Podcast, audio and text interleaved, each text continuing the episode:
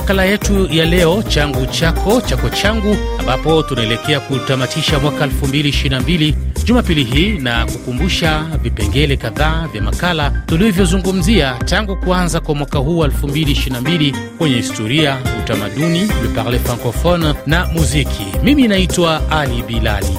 Bienvenue. Mwanzoni kabisa mwa mwaka huu wa 2022 nilikuletea makala kuhusu historia ya Desmond Pilo Tutu ambaye alifariki dunia Disemba 26 mwaka 2021 na hivi ndivyo ilivyokuwa. Desmond Pilo Tutu alizaliwa Oktoba 7 mwaka 1931 na amefariki dunia Disemba 26 mwaka 2021. Alikuwa mwanateolojia na askofu wa kanisa Anglikana nchini Afrika Kusini. Anafahamika kwa kazi yake ya kutetea haki za binadamu na kupinga ubaguzi wa rangi nchini humo. Miaka 1985 hadi 1986 alikuwa askofu wa Johannesburg, kisha askofu mkuu wa Cape Town hadi mwaka 1996. Katika nafasi zote mbili alikuwa Mwafrika wa kwanza kuchaguliwa. Ulipofika mwaka wa 1984 alipokea tuzo ya Nobel ya amani kwa kupigania bila silaha haki za Waafrika wote, na baada ya tuzo hiyo alizungumzia mtazamo wake kuhusu tuzo hiyo. This award is really Tuzo hii inawaendea watu hawa wote waliodhulumiwa na uongozi wa ubaguzi wa rangi, watu wasio na idadi. Little people. Mwaka huu pia tulikuletea makala kuhusu tamasha la 40 la utamaduni la Bagamoyo huko nchini Tanzania. Ilikuwa hivi.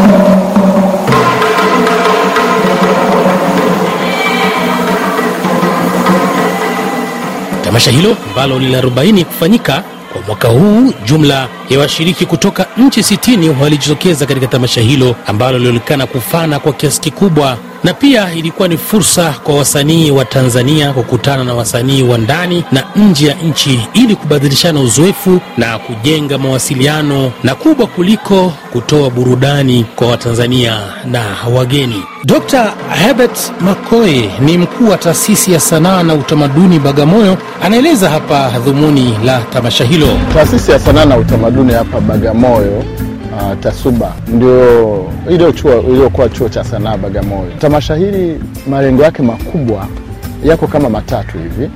Moja ni kutoa nafasi eh, kwa vijana wa Kitanzania wenye vipaji, wasanii mbalimbali ili kuonyesha sanaa zao, lakini pia pili ni kutoa nafasi kwa wasanii wetu hapa Tanzania kuja kukutana na wasanii wengine wa kutoka nchi mbalimbali ili kubadilishana uzoefu na kujifunza uh, sanaa mbalimbali wenzetu wanafanyaje. Lakini tatu pia ni kutangaza uh, nchi yetu ya Tanzania uh, utamaduni wake, vivutio vilivyokuwepo na hasa siku hizi tukiegemea kwenye mm, utalii wa utamaduni.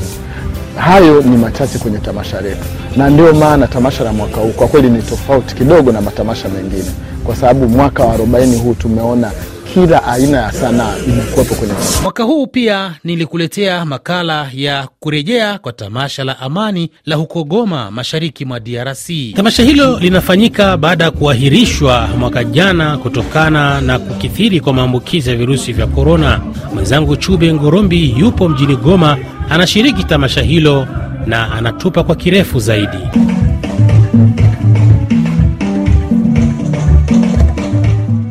Licha ya hayo, Ali Bilali, washiriki zaidi ya elfu thelathini wa tamasha hili waliondoka katika miji na vijiji mbalimbali nchini Kongo, pamoja na wasanii kutoka mataifa jirani wa Kongo. Viongozi wa tamasha hili katika mahojiano na RFI Kiswahili walizungumzia umuhimu pia wa tamasha hili wakati huu ambapo taifa hili la Kongo DRC lakabiliana na ukosefu wa usalama lakini pia janga la COVID-19. Na kwa hayo Arlete Musungi, naibu wa tamasha la Amani, alikuwa na haya ya kujulisha.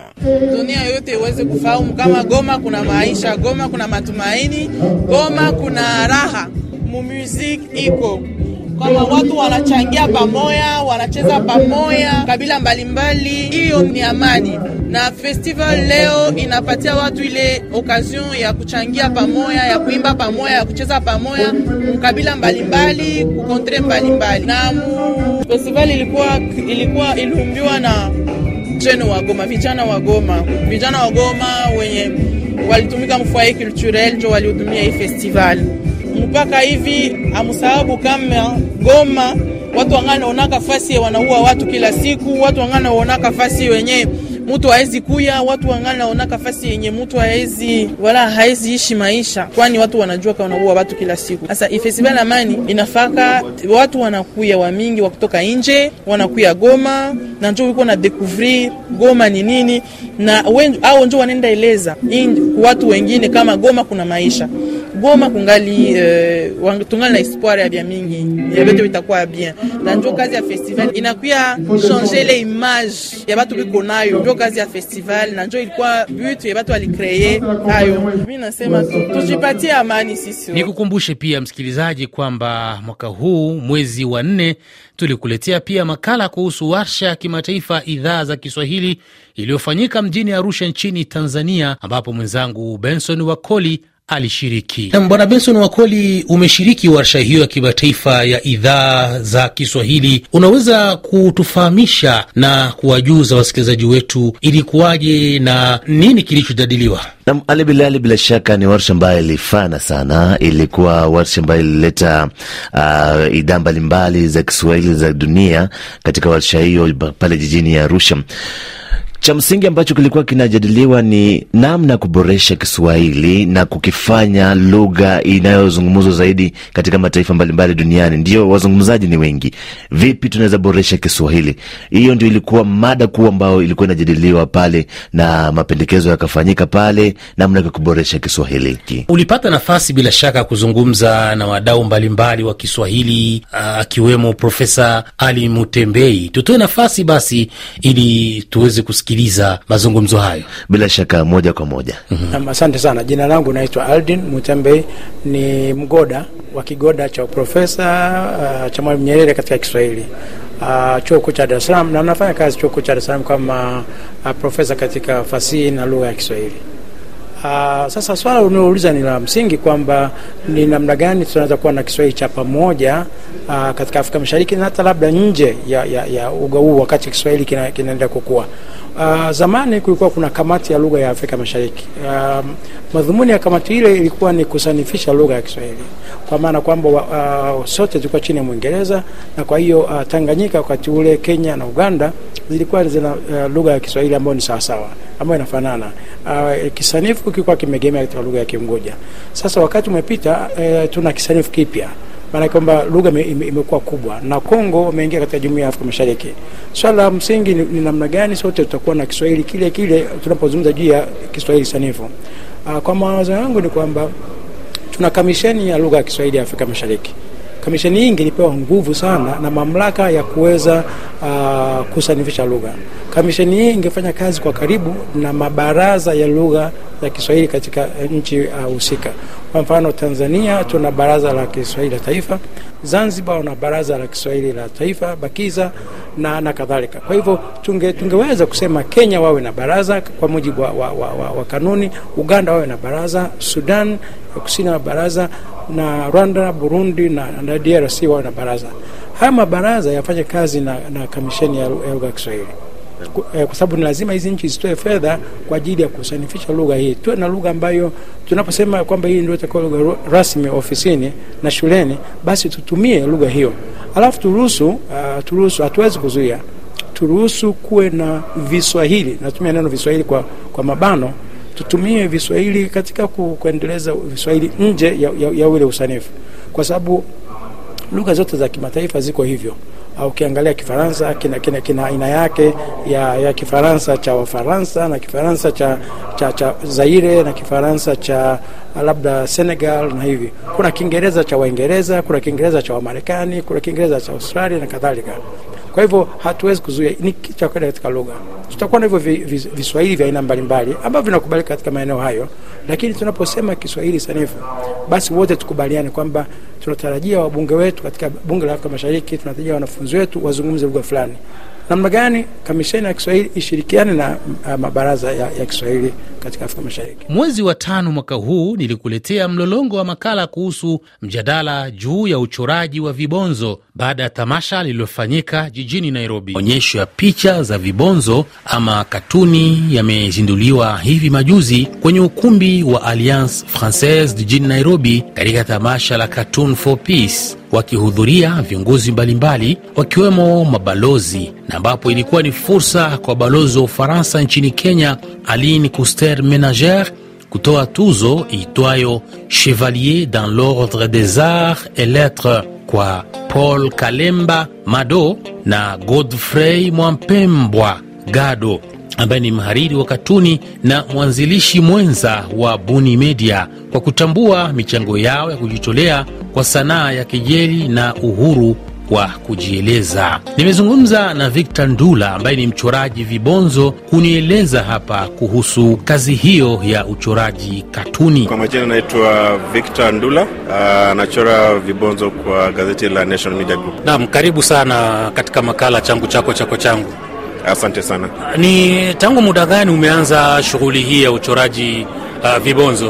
Uh, muda mrefu nimechora kwa le, kar, takriban miaka kumi hivi nikianza nikiwa nakuzwa na uh, wenzangu ambao wamefanya kazi muda mrefu na sasa nimejishikilia kiasi na nachora kwa gazeti. Mwisho wa kipengele hiki.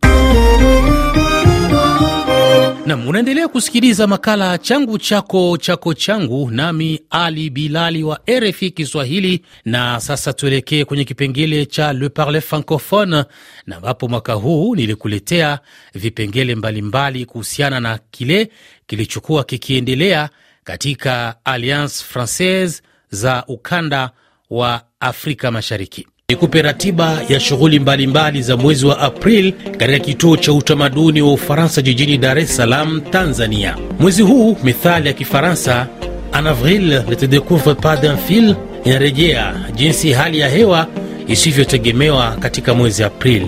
Nchini Tanzania hali ya hewa pia itakuwa isiyotegemewa sana, lakini uh, waandaaji watahakikisha kuwa unafuatilia matukio mengi. Toleo la kwanza ni la muvi kali itaonyeshwa tarehe 25, tukio la filamu la kila wiki kila Jumatatu lililoratibiwa kwa pamoja na taasisi ya Goethe yenye filamu kutoka Ufaransa, Ujerumani na kuangazia zaidi sinema za Kiafrika. Jumatano Groove, siku za Jumatano usiku eh, lakini pia utendaji wa ngoma na maonyesho mawili yanayoendelea na pia tamasha la parachichi. Juma hili Alliance Francaise ya Nairobi nchini Kenya iliandaa maonyesho ya picha yaliyozinduliwa Novemba 10 na yatakwenda hadi Novemba 27. Kwanza kabisa ilikuwa ni Lake Victoria Slowly and Dying ya Frederick Noy. Frederick Noy ni mshindi wa tuzo ya kipengele cha Visa d'Or mwaka 2019 katika tamasha la kila mwaka la Visa pour l'image photojournalism, na alitunukiwa nafasi ya tatu katika kitengo cha picha za mazingira katika shindano la picha la dunia la mwaka 2020. Pia ilikuwa ni Justice for Lake Victoria. Picha hizo ni sehemu ya kampeni za utetezi zinazoongozwa na tamasha la NAM chini ya Justice for Lake Victoria na kampeni za Flip Flop, Plastic Revolution, kulinda mojawapo ya maziwa makubwa zaidi barani Afrika na maeneo yake ya vyanzo vya maji dhidi ya uharibifu zaidi. Mwisho wa kipengele hiki. Unasikiliza changu chako chako changu, makala yanayohusu utamaduni. Unaendelea kusikiliza makala haya changu chako chako changu, makala kabisa ya mwisho wa mwaka. Kwenye kipengele cha muziki, nikukumbushe, mwaka huu nilikuletea wanamuziki wengi tu, lakini nikukumbushe mwanamuziki huyu Corneille mwenye asili ya Rwanda, ambaye kwa sasa ana uraia wa Canada. Ni mwimbaji na mtunzi wa nyimbo za R&B raia wa Canada aliyezaliwa Machi 24 mwaka 1977 huko Freiburg nchini Ujerumani. Ni mzaliwa wa Ujerumani na ambapo wazazi wake walikuwa wakisomea uhandisi, Corneille alitumia utoto wake nchini Rwanda, ambapo familia ilirejea kuishi nchini humo mwaka 1983 katika mji mkuu wa Kigali. Baba yake Emile Nyungura alikuwa mhandisi wa masuala ya umeme huko na akawa mmoja wa viongozi wa PSD ya Rwanda. Mama yake alifanya kazi katika benki ya biashara huko Kigali. Emili Nyungura alikuwa Mtutsi na mama yake Muhutu. Ilikuwa wakati wa ujana wake ambapo aligundua shauku ya kuimba, kisha akajiunga na kundi la R&B nchini Rwanda na kujifunza kuandika maandishi na kutunga muziki. Alipata ushawishi wake kupitia muziki wa funk ya Marekani, uh, kupitia kundi la Black milers uh, kina Prince, kina Marvin Gaye au Stevie Wonder na Michael Jackson. Kikundi kilirekodi onyesho na kisha kushinda shindano la Discovery mwaka 1993 kupitia runinga ya Rwanda.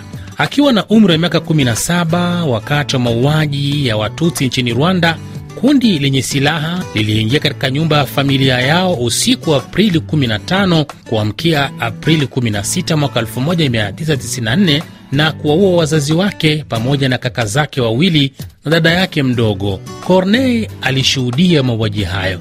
Wakati akishuhudia mauaji ya ndugu wa familia yake, Corneille alijificha nyuma ya sofa. Alikimbia nchini Zaire, ambapo kwa sasa ni Jamhuri ya Kidemokrasia ya Kongo, na kisha akapata kimbilio huko Ujerumani.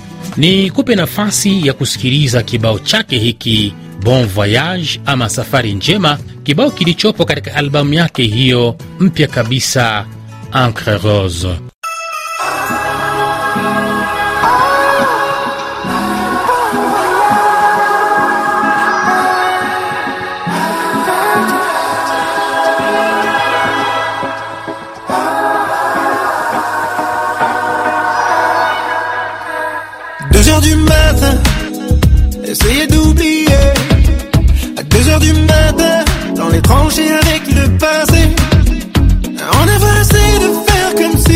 La mémoire était la seule sortie. Ne plus vouloir d'une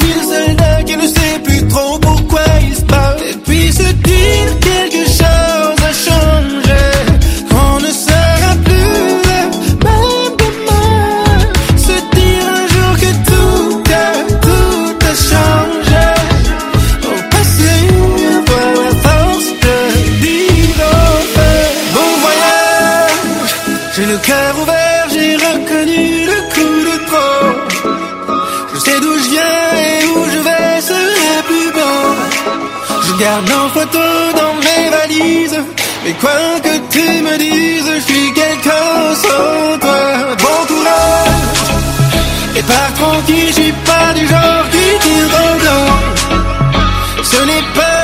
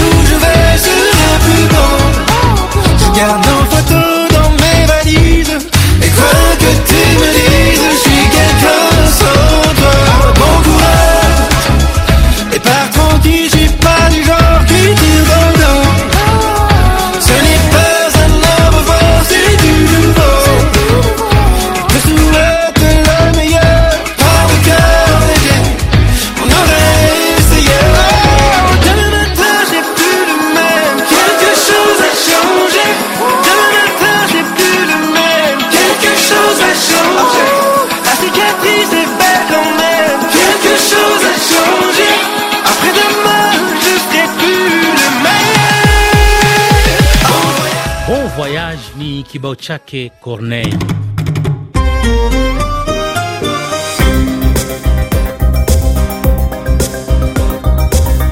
Mimi naitwa Ali Bilali. Kwa niaba ya uongozi mzima wa idhaa ya Kiswahili ya RFI tunakutakia sikukuu njema ya Krismas popote pale ulipo. Tukutane tena Jumapili ijayo tukijaliwa, ambapo itakuwa ni tayari ni mwaka 2023.